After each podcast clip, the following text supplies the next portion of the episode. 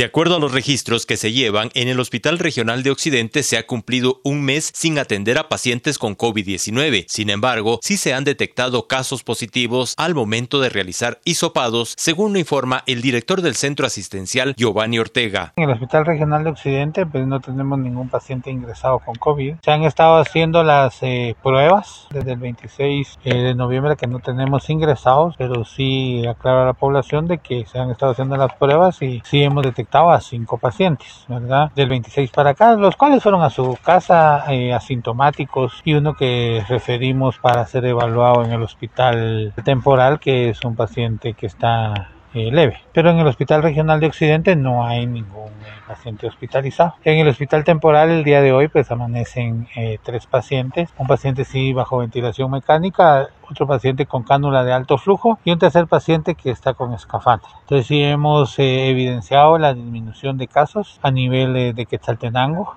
¿verdad? Y asimismo a nivel nacional, como ustedes han identificado en los demás. Desde Emisoras Unidas Quetzaltenango, informa Wilber Coyoy. Primera en noticias, primera en deportes.